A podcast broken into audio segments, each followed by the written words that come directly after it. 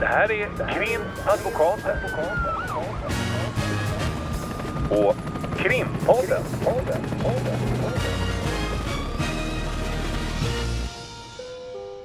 Parter och ombud kallas till sal 32. Jag tror att när man säger advokat, då tänker nog de flesta på en eh, gråklädd, eh, kanske medelålders, Kanske vithårig, äldre, knapertorr, väldigt seriös, man. definitivt man. Om man säger försvarsadvokat då, vad tror du då? Ja, då tror jag att man kanske tänker eh, precis likadant fast man tänker att det är någon sorts tempo och det är lite, händer lite grejer och det är lite så här som en kirurg som kommer med sin fladdrande rock. Ja, Fast med lagboken då. då. och så kanske lite mer backslick Mm. än gråsprängd då. Lite yngre kanske. Det börjar ju bli så nu eftersom det är ett generationsskifte. Så de här backslickarna de är, är på ingång.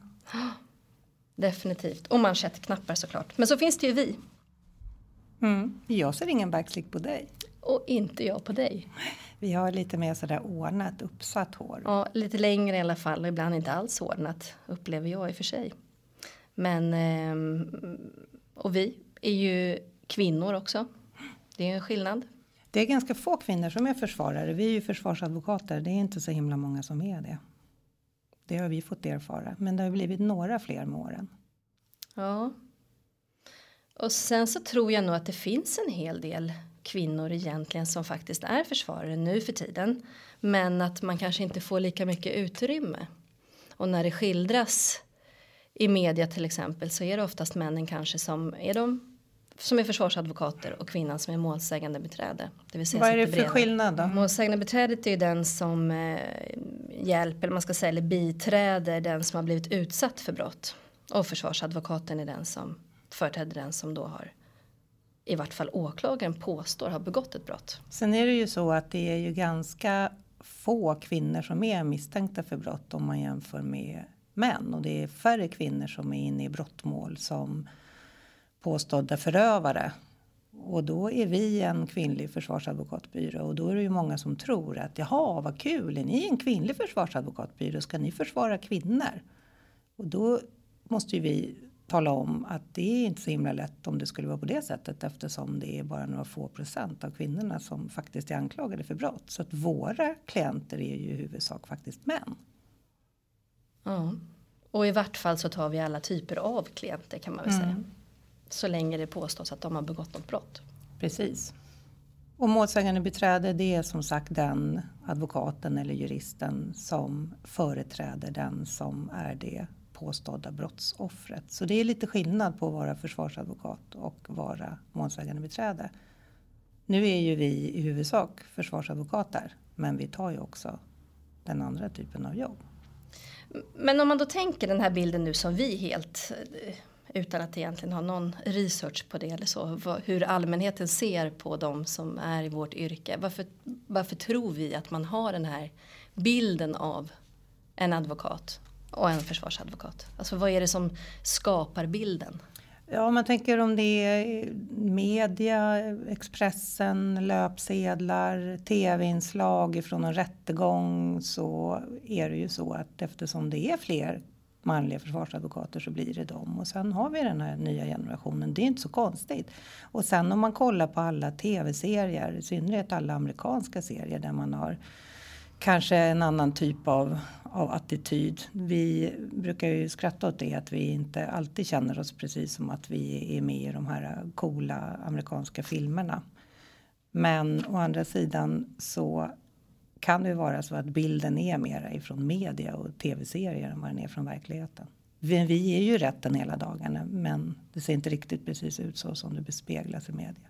Nej, det ser det väl så. Sen så tror jag att när en, en försvarsadvokat får uttala sig i tidningarna så kanske man gör ett visst intryck också som många kanske uppfattar lite som att man är lite kortfattad och man är lite stel och, och som att vi är lite stöpta i samma form. Och där kanske man inte tänker på vem vi egentligen företräder när vi när man ställer frågor till oss efter någon förhandling eller i samband med att vi har klienten i närheten eller något sånt där. Att vi liksom företräder just en klient, och att vi inte pratar i egen sak. Nej, för det som är intressant är ju att advokater och även andra jurister senaste åren kanske, mycket mer än vad det var för 20 år sedan när jag började jobba, är ju att man eh, ser mera jurister i media. Kanske på ett annat sätt än tidigare. Man ser domare till exempel som förklarar, en hovrättsdomare som förklarar domen, en tingsrättsdomare som förklarar hur man har resonerat. Det är en ganska ny grej. Och det är en ganska ny grej att det är jurister som överhuvudtaget uttalar sig om någonting. Men precis som du säger, blir man intervjuad om man har ett mål, då uttalar man sig i förhållande till målet och till klienten. Det finns inte så jättemånga jurister som mera pratar generellt om juridik. Vi har våra kompisar från Juristpodden ute på universitetet. Det är väl kanske det. Annars är det inte så mycket som är mera generellt teoretiskt om straffrätt och brott och straff och poliser och tjuvar. Utan det är lite mer utifrån det specifika fallet. Ja, och sen undrar jag om det inte är också att man gärna väljer att prata med åklagaren främst. Om man liksom ska prata utifrån, även utifrån den tilltalades perspektiv. Att man liksom väljer då myndighetspersonen snarare än försvarsadvokaten. Och sen får advokaten då prata angående offret. Att det kanske är det också, att man, man bemödar sig inte ens att få tag på advokaten helt enkelt. Nej, så kan det vara. Det är ganska vanligt att man ser i tidningsartiklar eller om det är någonting som har hänt som är någon nyhet, något stort mål som det är mycket mediepådrag på så är det ju faktiskt som du säger i huvudsak så är det ju åklagaren. Man fokuserar ju oftast på på det som är det påstådda brottsoffret. Och då, det är ju där man är och rotar då hos åklagare, hos polis och försöker få fram uppgifter. Och sen kompletterar man med att man kanske har hört försvararen och då har försvararen sagt att min klient förnekar brott. Ingenting mer än så. Och att man ger upp någonstans redan från början kanske från medierna att ja men där får vi ändå inte höra någonting mer kring det generella för vi kan ju också vara så att klienten inte vill att man ska säga någonting och då, ja, då blir det ju väldigt kort. Mm. Eller att jag har inga kommentarer eller någonting. Och att det liksom inte blir mediamässigt på det sättet. Men, Men det är ganska intressant. Vad det, vad det liksom skild, hur vi skildras. Ja, jag tänkte att om man, när man innan man ens pluggade juridik, när man var ung, när man var så intresserad under hur det är att vara advokat, under hur det är att vara försvarsadvokat, så har man ju liksom ingen, ingen känsla för det. Det fanns en del advokater, typ Leif Silbersky och så, som pratade i TV. Men, men jag har aldrig riktigt förstått hur det här advokatjobbet gick till innan jag faktiskt själv blev advokat. Hur det egentligen går till, hur en dag ser ut och hur det funkar i domstolen och hur det funkar med klientkontakter och kollegor och det är ett ganska ensamt jobb det vi har. Men hur mycket man får i utbyte av det jobbet, både av klienterna, domstolen och kollegorna, det har jag aldrig riktigt fattat förrän jag började jobba med det själv. Och att, att vi också, det var det vi pratade om när vi satte igång det här, att, att ha en podd så att säga, att vi någonstans, att man kanske ska ha ett forum där man ger från vårt perspektiv. Alltså varför agerar vi ibland som vi gör? Hur ser det ut? Det finns många fördomar enligt vår uppfattning och kanske slå hål på någon av dem eller mm. skapa nya, vad vet jag, beroende på.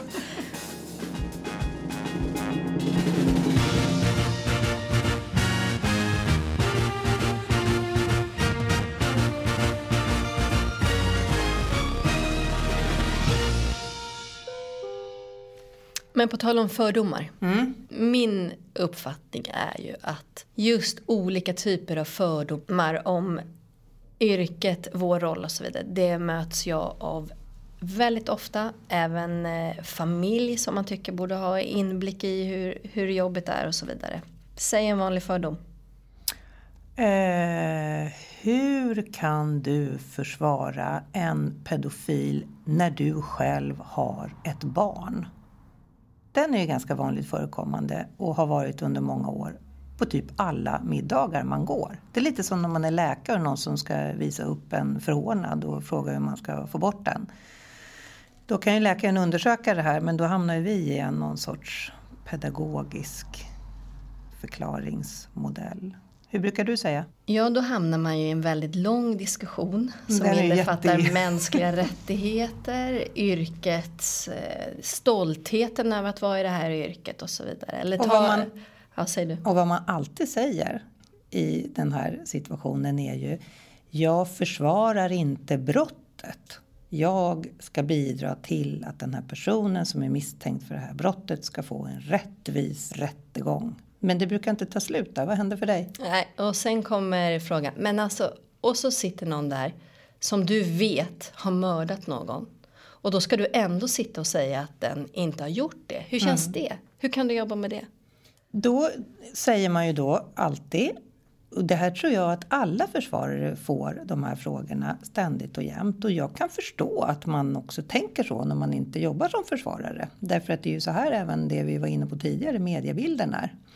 Och vad man gör då, det är att man ständigt och jämt får säga att Vi företräder klienten. Det innebär att det jag för fram, det är det klienten vill att jag ska föra fram. Och också det jag vet att det är så klienten uppfattar att det har gått till. Och sen tycker jag att det är ganska enkelt att säga att jag var inte med på platsen. Det, om en klient är misstänkt för ett mord eller en våldtäkt och säger på ett visst sätt jag var inte med på den platsen. Sen om det senare kommer fram ganska mycket bevisning som talar emot det som klienten säger, att den kanske har varit på Åland och inte på den här brottsplatsen. Då får man ta det då. Men vi har ju aldrig varit med, så vi kan ju aldrig veta vad som egentligen har hänt. Och därför så är det ju inte så, hur kan du försvara en mördare eller hur kan du försvara en pedofil? När vi faktiskt bara kan bedöma om det finns tillräckligt stark bevisning eller inte. Men sen får man ju en fällande dom kanske. Vad gör man då? då? Ja, då diskuterar man med sin klient. Och så överklagar man den. Och så överklagar man. I de flesta fall i alla fall. Men, då har man ju försvarat en pedofil då, då på nästa middag om de kommer ihåg det. Ja, och oavsett det är min uppfattning hur bra vi än förklarar så kanske man ändå får samma fråga återigen. Och samtidigt så finns det ju en, en alltså jag kan ju också tycka att det finns en, en inte glädje är väl att ta i, men eh, det är ju någonting i vår roll också att man gärna vill förklara vad är det faktiskt vi gör. Just det vi pratade om förut att vi egentligen inte når ut och kan prata generellt om vår roll. Varför är den viktig ur ett mänskligt rättighetsperspektiv och de stora frågorna, vilket ju är min uppfattning att det verkligen är. Inte minst nu när, när vi var inne på medierna och bilden lite om, om eh, hur vi skildras och så vidare och man försöker effektivisera, dra ner lite på vår roll, ska det verkligen behövas? Det uttalas lite kanske och så kommer de här advokaterna och då ställer, ställs Då blir det en massa till. trassel och sen så blir det fördyringar och, och advokaterna, det framställs ganska ofta är intresserade av att stöka till i målen eftersom då kan de sitta många timmar och tjäna många, många pengar. Tittar man bara och vänder på frågan, det är ju också poppis att kunna göra på en middag och bara säga hur skulle du själv reagera om inte du fick en försvarare när du kommer till dagis och ska hämta ditt barn och barnet har sagt till dagispersonalen att någon har pillat med hans snopp på morgonen och du hamnar i arresten och är fullständigt oskyldig.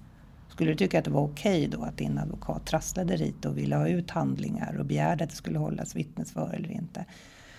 Då tror man ju att man ska svara nej, det är väl klart, det är jätteviktigt att man får en försvarare då. Men då är det ju faktiskt många som säger ja, fast jag skulle ju aldrig göra så där. Jag skulle ju aldrig göra mig skyldig till ett sådant brott och då förutsätter man ju att alla som är misstänkta för ett brott faktiskt har begått brottet.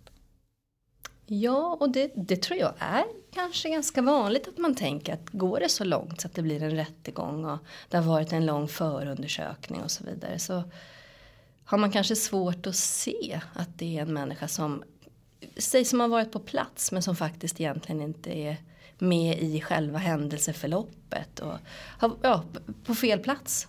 Och, och även sånt kan ju spela in, även sånt kan göra att man plötsligt sitter i arresten och har poliser som ställer massa frågor och man är ganska förvirrad och förtvivlad. Vilket ju faktiskt många ändå är som vi möter när vi kommer till arresten i första mötet. Enligt mm. min uppfattning. Som är helt ryckta ur sitt eget sammanhang och har ingen mobiltelefon, har ingen att prata med och så kommer en, en advokat. Så är man den enda man får prata med är advokaten. Det är klart att det finns ännu många flera fördomar. En del tycker jag har bekräftats under mina år när jag har jobbat. De fördomarna som jag hade. Men ganska många har kommit på skam. Men det här med just hur kan du försvara en pedofil när du var barn. Det, det är intressant för jag undrar egentligen om det är många manliga försvarsadvokater som får den frågan. Jag tror det. Och jag tror också att vi kan konstatera, det bästa kanske är att ställa en motfråga, precis det du sa. Hur skulle du själv reagera om det inte dök upp någon som kämpar för dig? Mm.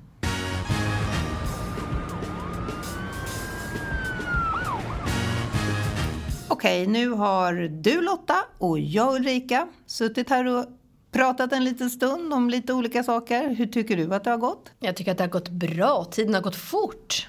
Alldeles för fort. Som tur är så kan vi ju sitta så här flera gånger framöver. Exakt, så håll öronen öppna i omvärlden. Krimpodden.